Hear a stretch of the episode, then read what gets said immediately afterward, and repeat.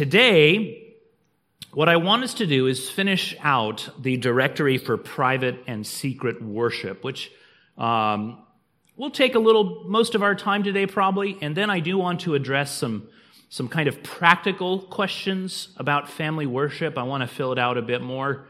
Um, we did discuss what the elements of family worship are as delineated in the directory for private worship, and yet I still got some questions. I was really happy to hear the questions I got um, from various people um, who were just encouraged or challenged or kind of saying, okay, I, I kind of see the major elements, but like put it, put it in this world for me? What will this look like in my household? Um, and so we will discuss that a little bit today. And then I have a little thing that I use that I, I just made that I want to start using, and uh, I'll pass it to you. Though if you want the Word document, you can, you can have it as well. Um, okay, so having said that, let's go ahead and look at the final sections of the directory for private worship. Um, when we met together three weeks ago, actually, now, because Jason taught last week, and then the last one was uh, Christmas, and we had joint service. We didn't have it, so it was three weeks ago.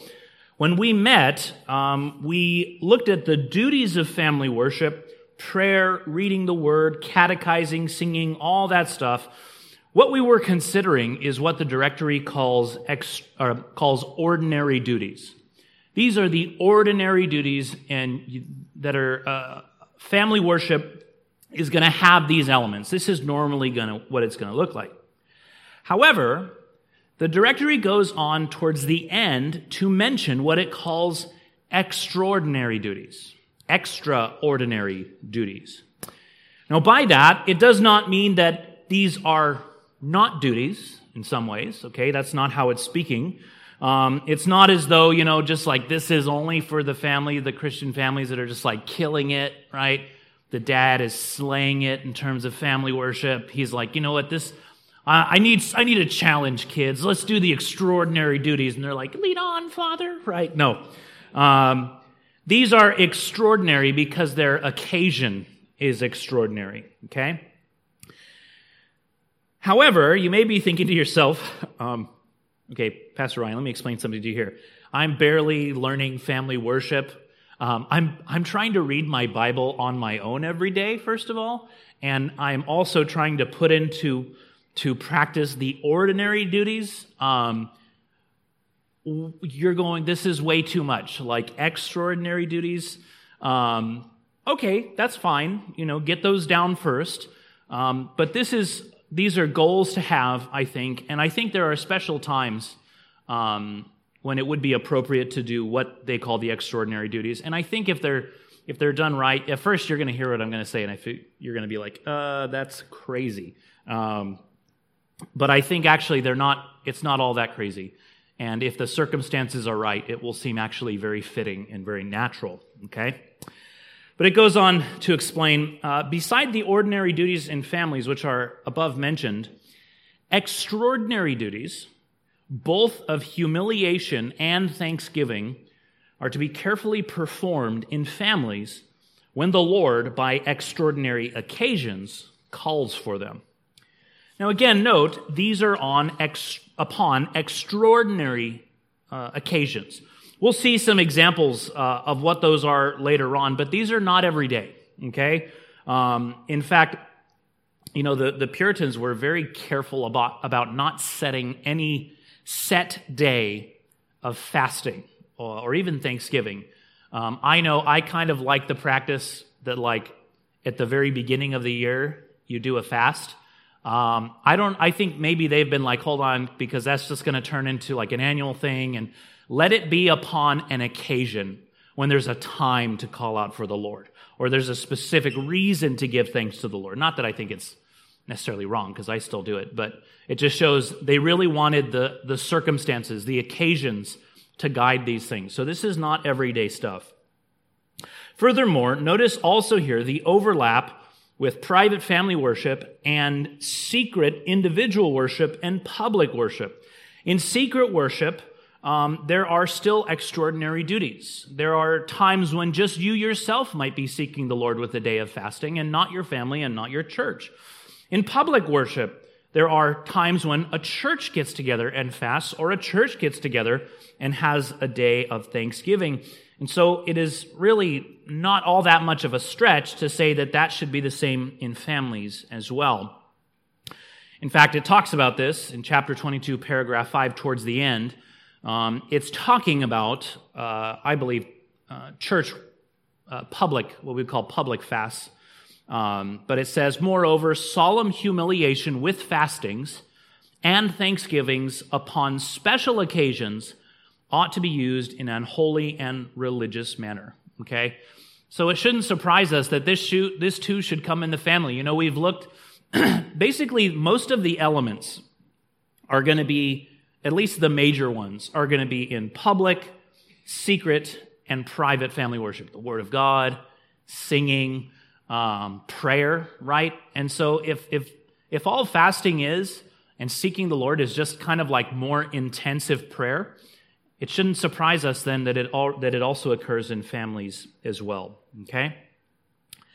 Now let's consider the first extraordinary duty of a time set aside for humiliation and even fasting for the family, because I think that is probably the most of what people will maybe have objections to or, or have a lot of questions about. No one, everyone's cool with the day of Thanksgiving, right?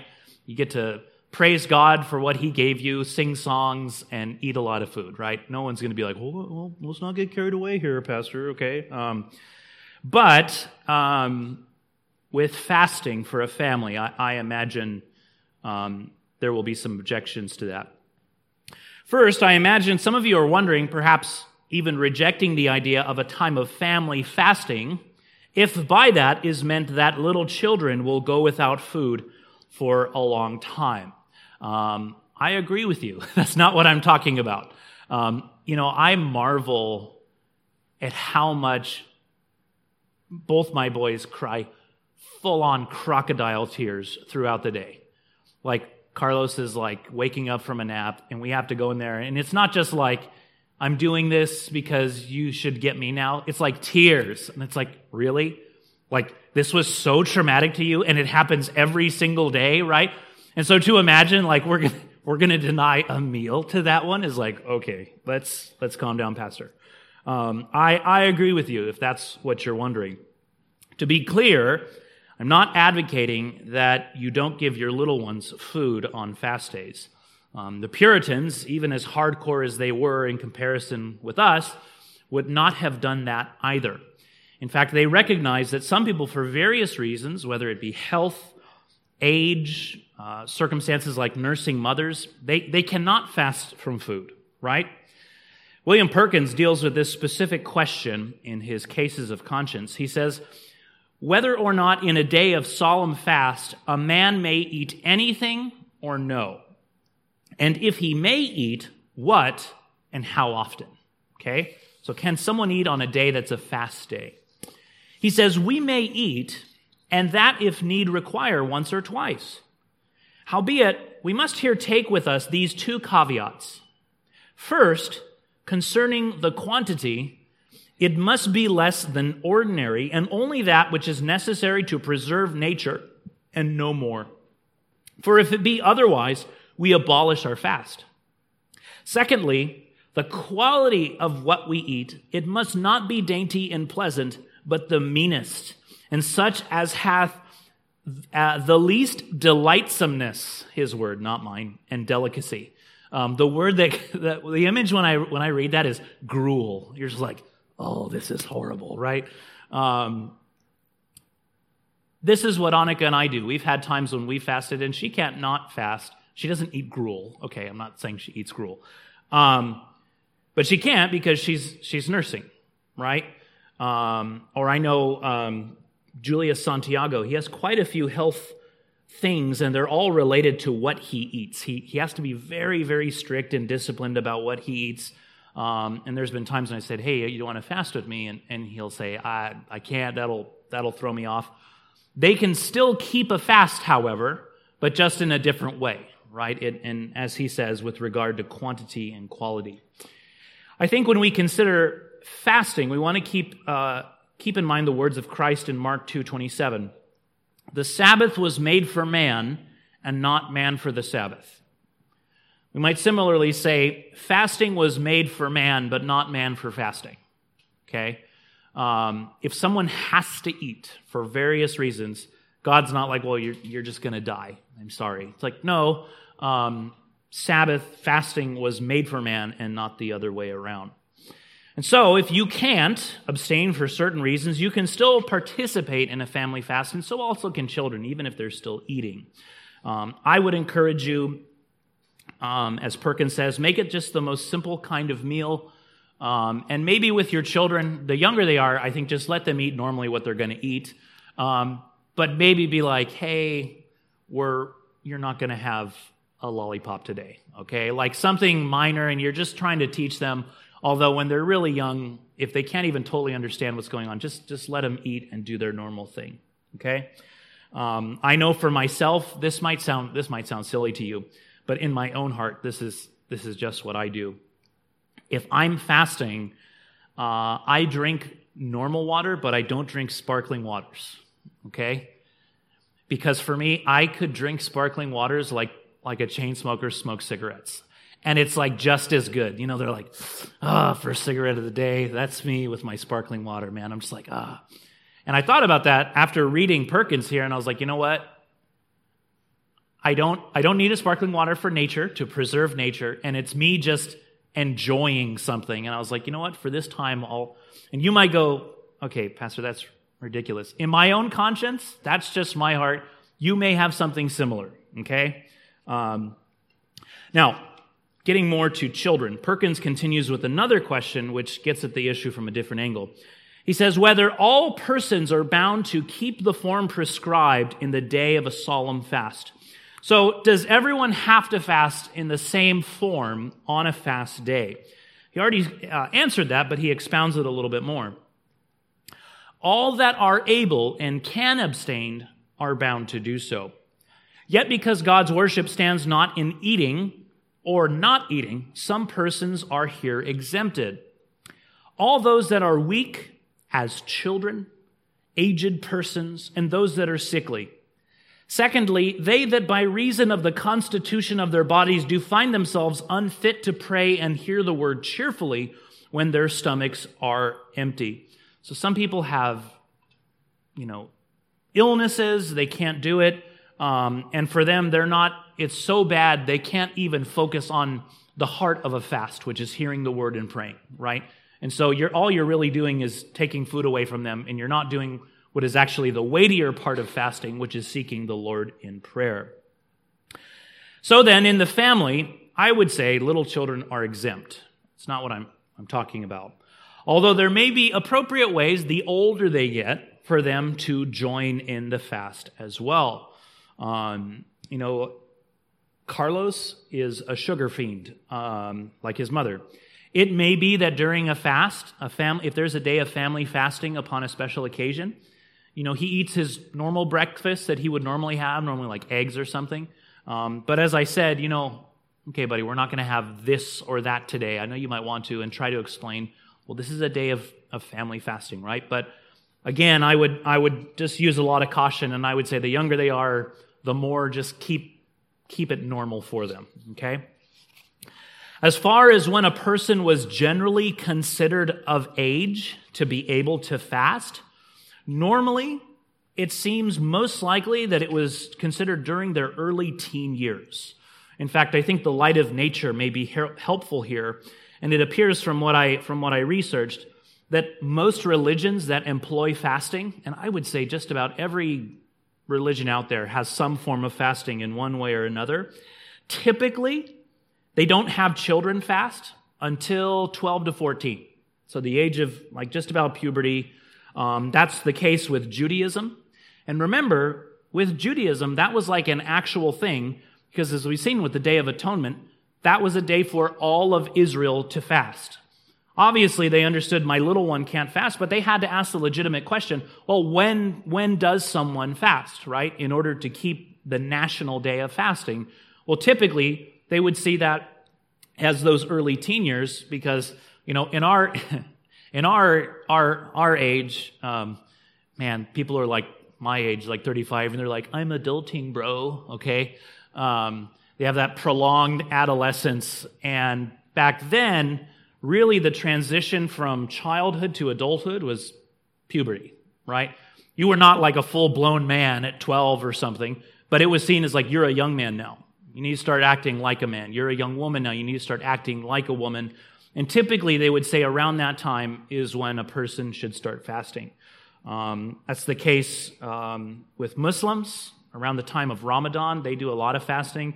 Um, it seems that 12 to 13, before that, they don't require them to fast. In the U.S., uh, the Roman Catholic Church in America does not require anyone under 18 to entirely fast from food.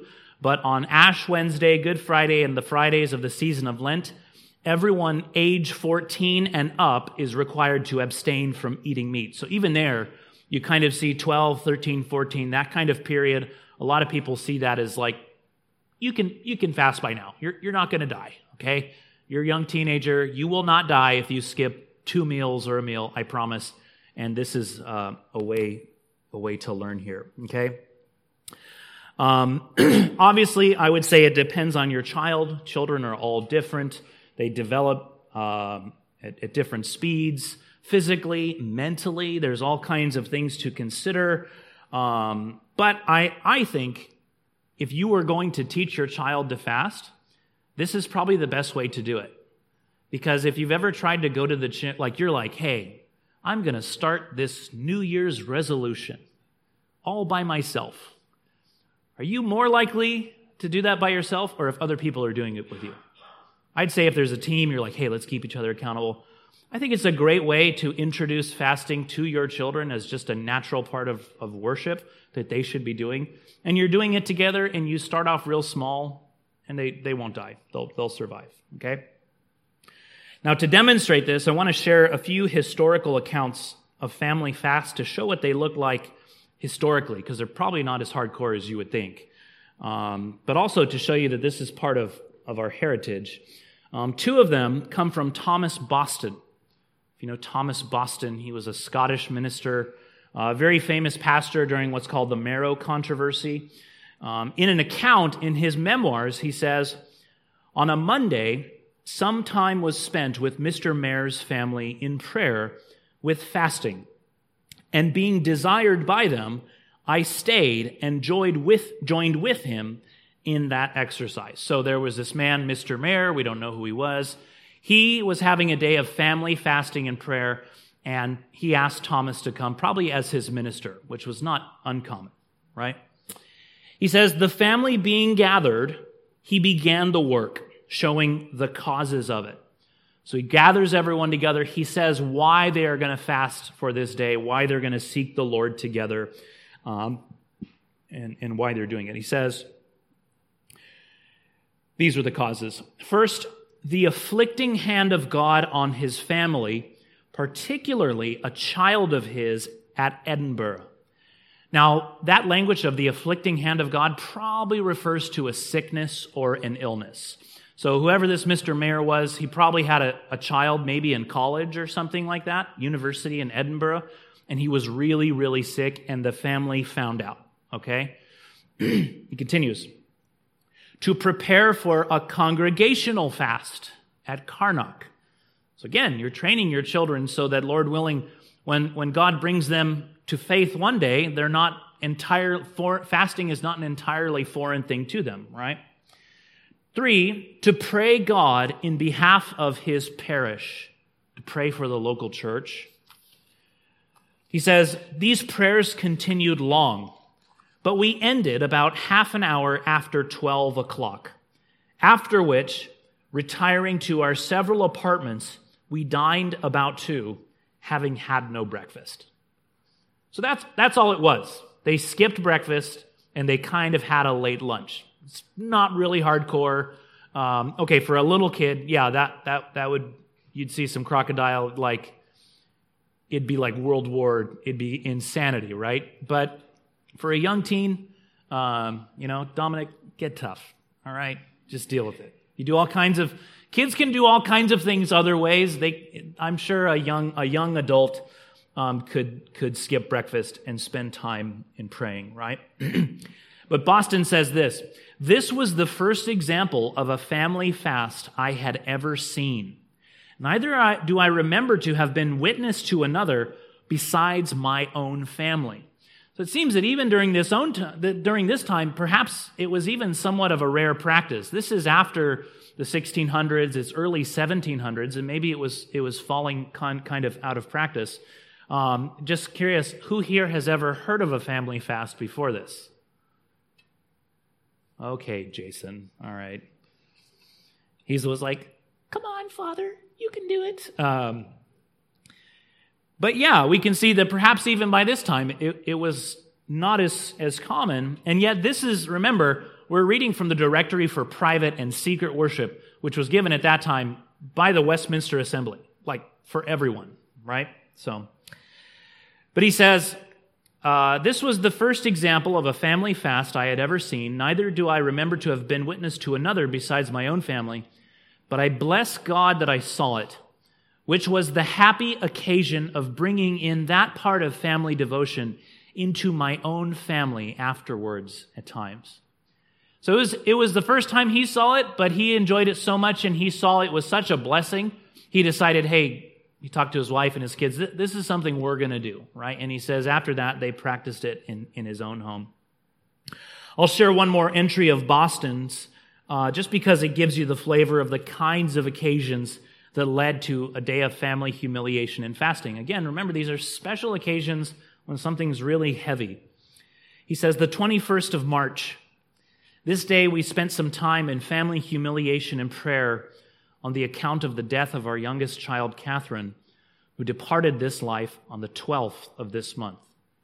As well as the hand of the Lord still on Thomas and Allison, his other children, by the whooping cough also for the state of the public, and as to myself, for my study of the Hebrew accentuation. So, learning the Hebrew uh, accents and, and all that stuff.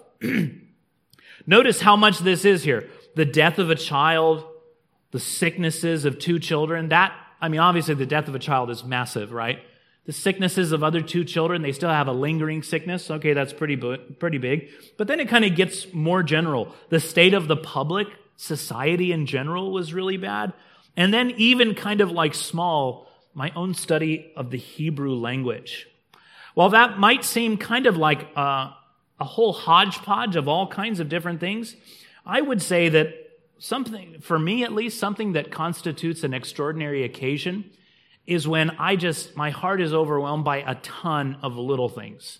Um, and, and often that's, for me, is when I kind of go, I'm just going to take a day and just maybe skip a meal and pray.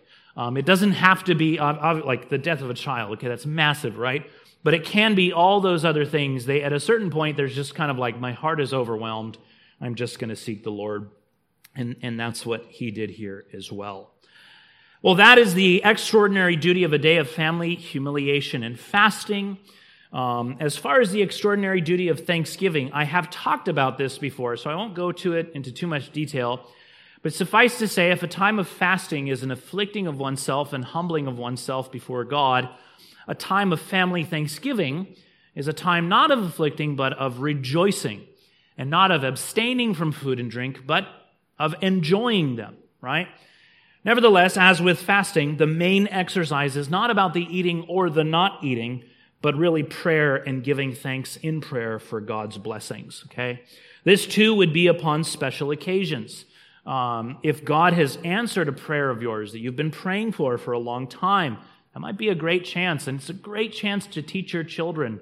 Take them by the hand and say, kids, tomorrow's going to be a, a family day of Thanksgiving because God has done this blessing for us, right? The purpose is not celebrating per se, but thanking God. Okay? Well, uh, before we move on, does anyone have any questions about that? Who's ready to try it? Okay. Yeah.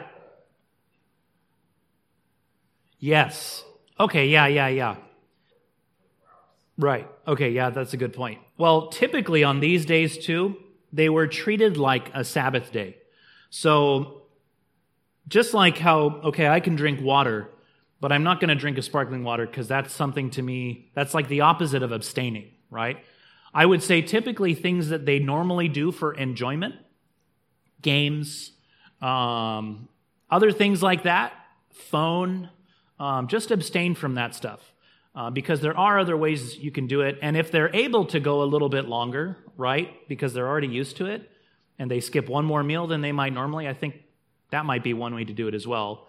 Again, I'm not like saying, like, Dominic, you got three days, bro, no food, right? We know we don't want you to lose your gains. Um, but yeah, I think there's little ways you can you can do it as well. Because um, even those that are abstaining, um, uh, abstaining who, who are eating food are still doing those other things to keep a fast, right? So, yeah. Any other questions? Yeah.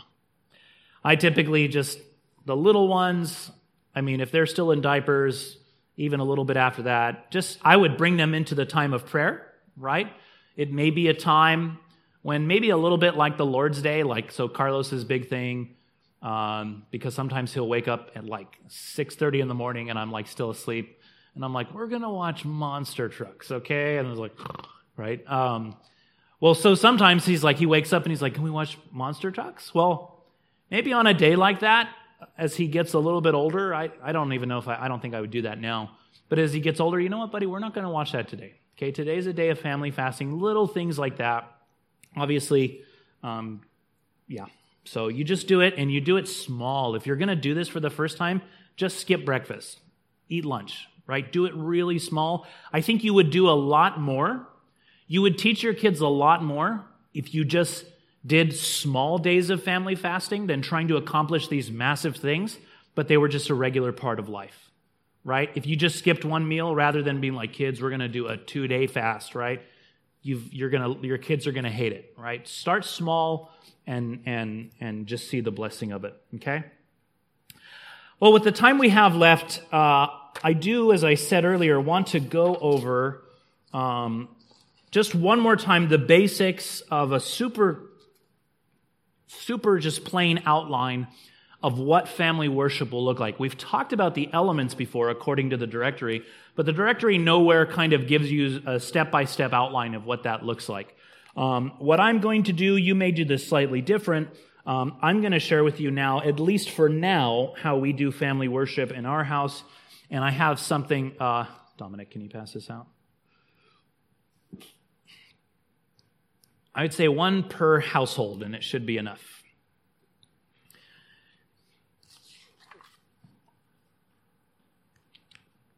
This is a little prayer guide thing, and I'm sure you can understand it, but when we get there, I'll explain it. But I just keep this folded in, in half um, in the back of the hymnal, our, our hymnal at home.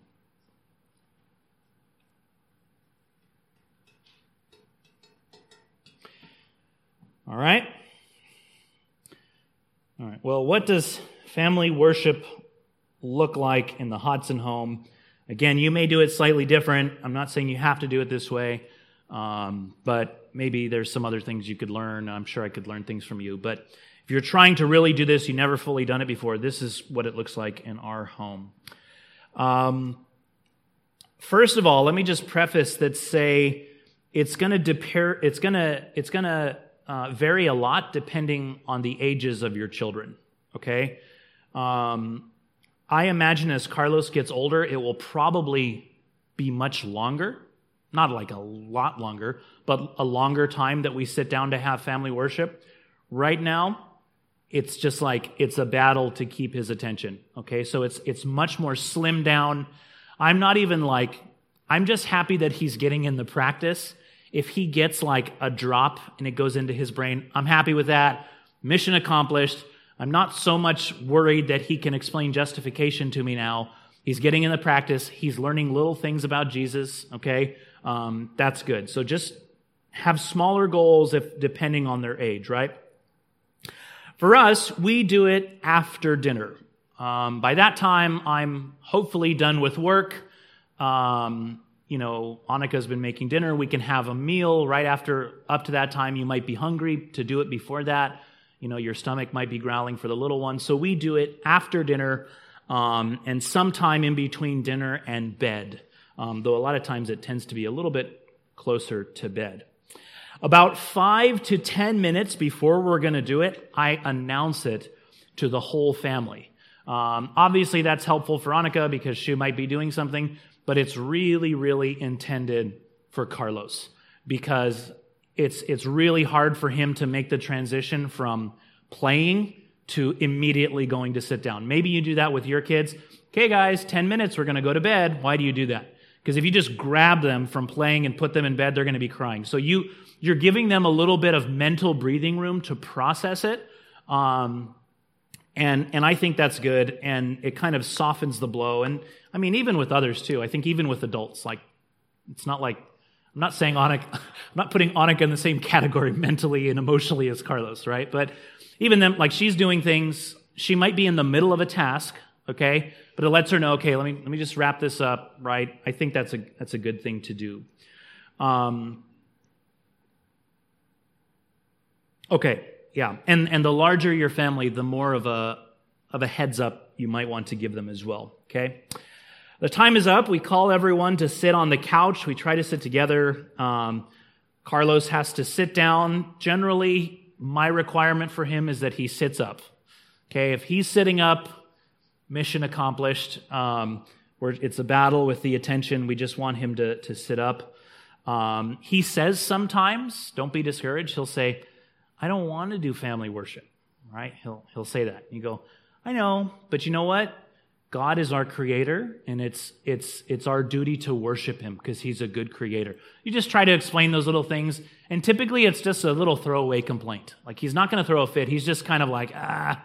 And you're like, I know. And then he'll go and, and he'll be happy, right? Before that, though, I have gathered uh, my Bible, my Psalter hymnal, a little children's book for Carlos, and typically sometimes I'll let him pick which one there's like a, a, group of nine or ten. I say you can pick which one. And it just kind of gives him a little bit more excitement, a little bit more buy in to the whole thing, right? Um, and I have typically, we'll get into this later, tried to find a passage uh, of scripture to read to Carlos because I have to, if I, I've done it where I'm sitting there and it's taken me like two minutes and I'm like, I'm losing all the attention I just had. So I try to do that beforehand, okay? But that's getting ahead, ahead of myself. So we gather everyone together. Typically, just think of a worship service. This is a call to worship. Say, okay, let's pray, and we're going to ask God to help us worship Him. Okay? And there's always reminders to Carlos hold your hands and close your eyes. Um, and it's okay, I think, to even keep your eyes open sometimes, parents, to see if they're closing their eyes. I think that's okay. It's not cheating. Um, and I just do something really simple God, help us to worship you now and to learn about Jesus. Very simple. Okay. Obviously, the older they get, the more you can do. Next, we sing a psalm or a hymn. I try to go back and forth between psalms and hymns. And what we'll do is we'll sing one and we try to sing it for a whole week so that Carlos learns the melodies. That's almost at his age kind of the more important part of what I want him to learn. Because if you learn the melody later on, you'll get the words, right? but we'll, we'll choose one and we'll stick with it just for a whole week. Typically, the first couple days of family worship of that week, we repeat, because he's so young, we, repeat, we just do the first verse multiple times. Okay? Then maybe on Wednesday or so, we do the first and the second. And then maybe at the very, like Saturday night, we're doing is three verses or something like that. And you'd be surprised. Uh, he gets the melody. Kids will, at least some some kids, he'll he'll get the melody down pretty quickly. And even like the general sound of some of the words, right? He doesn't know what he's saying, but you'll be like, oh, okay, yeah, that's, uh, that's kind of what that syllable sounds like, right? Um, again, you're, you're not, you're not worrying about the kids memorizing all the words in one day. if I were to say, how did you learn English? Do you remember learning English?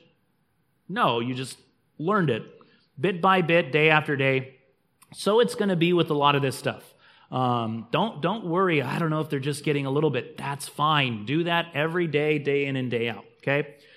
So we sing our song. Then I take my Bible and I read a very short, um, almost always something with a historical narrative, a story, um, and something that's going to grab Carlos's attention, right? Um, this is the hardest part for him. It's, going to be really hard for kids in our age because everything for kids' entertainment is visual now, right? Even little books, they're, and that's fine. I'm not against that. Um, we'll, I'll show you in a second. I use one for Carlos too. But I like to do something where he's just hearing because that's training him. Hopefully, one day you're just going to come and sit and hear. And pastor's not going to have, there's not going to be a skit on stage. There's not going to be a screen with all this stuff. You just need to hear. Um, so I try to do something that's engaging, um, something that you know will get his attention, and and it's it's funny. I shared, Jeremy, you'll love this. Uh, so we explained to Carlos that there are uh, Jesus had disciples, and those are like students, and he was their teacher, right? And he said, and, and one of the main ones, his name was Peter. I said, but Peter denied Jesus. He said he didn't know him.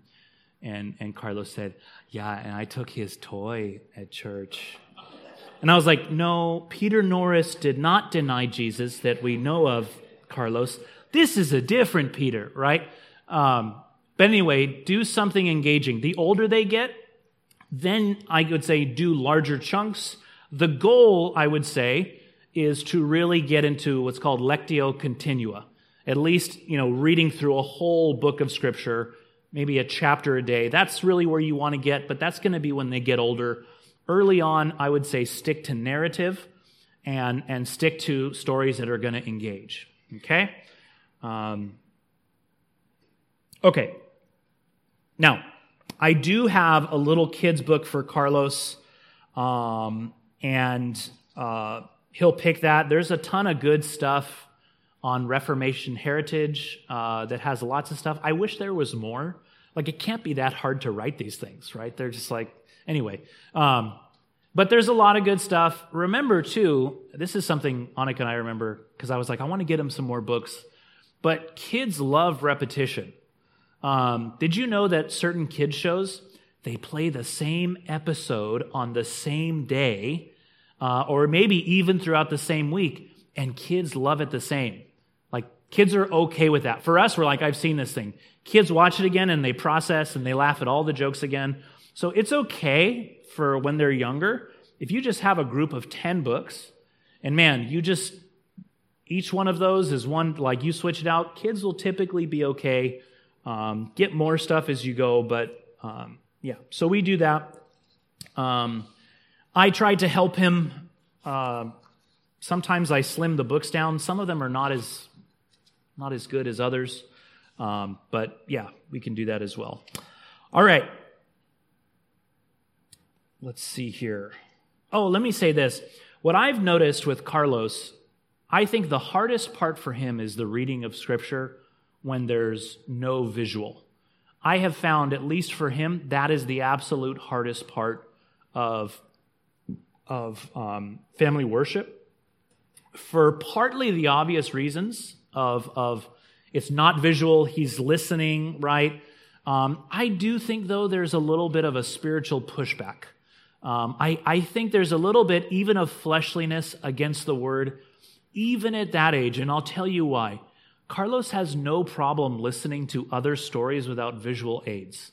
Um, I tell him every night a story about my old dogs that are long gone and dead, and I told him they're dead.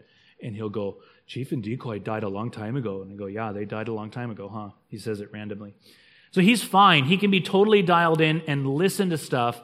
But when I t- read stories from the Bible, even if they're really engaging, man, it's, it's just like pulling teeth. And I, I think there's a little bit of a spiritual element to that um, where they and their flesh just don't, don't want to do that. And so just be patient. That for me, I find is the most, a little bit of the frustrating, um, but, but often uh, but also because I think in the end it will be the most rewarding. Okay? Um, with older kids, you can also do other stuff besides, you know, just reading scripture. You can read, you know, they don't have to read little kid books, but Pilgrim's Progress. Um, the older they get, depending on, you know, you're going to have to know where they're at. You could even do to more more abstract stuff. You could, you know, read some famous Christian literature. I don't know, right? But there's, there's freedom to do stuff like that in family worship as well. Next, we have a time of catechism. And I typically have about four to five questions that Carlos is learning, and then we move on to the next four to five. When I started, I wanted to see how far I could get Carlos to memorize the whole thing, right? What happened though is every day he'd have to get through like 25 questions just to get to the new ones he's learning. And by that time, he's really bored because he's done the same thing every single day. Um, and I was like, well, he's, he's going to forget the other ones. Don't worry about that. That's not how we learn things anyway. When you have a, a, math test in high school, you don't have an addition section. Mul- you don't go through every single thing you learn, right? It's just kind of in there somewhere. Um, I just try to stick to four or five. The cool thing is, if you have younger kids, the older kids will hear that earlier stuff again and it will get reinforced. And you can also do um, uh, just kind of like review days. We'll do that sometimes with Carlos, kind of make sure he's not forgetting any of that. But typically we stick with four to five and then we move on. Okay? Um, depending on the age of the child, you can push them more. Um, you can make it fun. We try to do every trick in the book to get Carlos catechized, and we laugh because he doesn't even know he's being catechized. Um, lately, this is we totally do this. Um, it started because he would learn a new question, and to learn to so he can hear by repetition the new question, I would say it to everyone in the house. Okay, mommy, did Adam keep the covenant of works? No, he sinned. Okay, Poppy, and I'd say it to myself, and then we started going. Okay, Santi, did Adam keep the covenant of works just because Carlos thinks that funny? That's funny. But then Carlos went, No, he sinned. And so we're like, every so we go, okay, Carlos, let's ask Santi his catechism questions. And he's like, okay, he thinks it's funny. And he says all the answers in his little Santi voice, right? We're like, kid doesn't even know he's being catechized. Look at that, right? But you can do things like that. Um, make it interesting. Um, yeah. Okay. Uh, let's see. Moving on, we, we have a time of prayer. Um, at this time, it's much more Carlos focused uh, because we're just trying to teach him the basics of it. As he gets older, it will actually be more of a time of family prayer. Um, I think I'd have to think about through that if we had older siblings, but because it can't just be about the youngest one. But um, at least now we, we try to do that because his attention span is so small. Typically, we have something that he's thankful for. If he did have a bad day, we do have a time of confession where he confesses it to God and then a time of supplication. And we just, we don't use that language.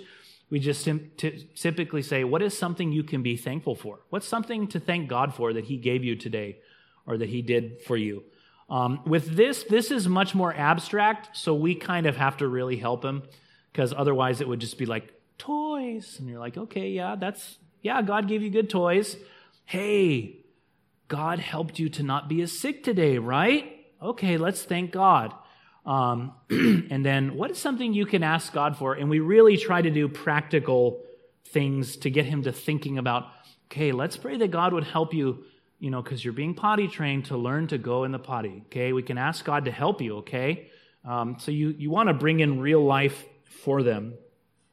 Uh, and then lastly, what we do, and this is where um, this comes into play, as I said, the directory for family worship says there's a lot of things we are to be praying about. Um, and yet, you know, I find if I'm not intentional about it, I'm just not going to be praying about those other things. All right? So this is a little thing I created. It's folded. It goes in the back of my hymnal. I asked Carlos, okay, what day is it? So today, when we go home, what day is it? Okay, Sovereign Joy, we're going to pray for our own church today. Okay? So we can pray for the deacons, maybe pray for me as pastor, pray that God would bless our church, things like that. Then the next day, Monday, okay, what is it? A Tarbc church. Well, I have next here all the different churches and at least uh, their elders' names. And so that's why you can print out more in one of these. So if you go through and you just check because it's going to take you how, however many churches there are, that's going to take you however many weeks to go through this if you just do it once a week, right? Uh, and then I also put IRBS down there. Um, Tuesday, president, government, other leaders. Wednesday, our missionaries, the choose. Thursday, family members. Friday, any unbelievers in our lives. And Saturday, though we typically pray for this anyway, is specifically focused on our children's salvation. Um, and really, the, the purpose of this is so that family worship is not just insular. Uh, it's not just, let's just think about ourselves, but let's think about others. Um, and if you just do this, you're kind of creating that, that habit as they go. Uh, lastly, um, we sing the doxology, and this is Carlos's job. He gets to lead it, um, which he's very happy about. And so you say, okay, yours, like, and I would encourage you, do make something their thing that they do, that they can lead or something, guide. Um, and he loves it. It's their own contribution. He starts singing, and then we all sing, and then that's it. And we're done. That's what it looks like now. It's going to vary as they get older. Um, but that's kind of what it looks like now. If you want, if you really, if someone was interested, I could probably put that in like even a, aligned kind of format. Um, but really, the, the important element is the important part is not so much the exact procedure, because it's going to look different in each house a little bit. The important uh, part is what are the elements that we have, right? Singing, prayer, the Word of God, catechizing, things like that. Okay? Any questions? Any questions before we wrap up? Okay. All right, you guys are dismissed.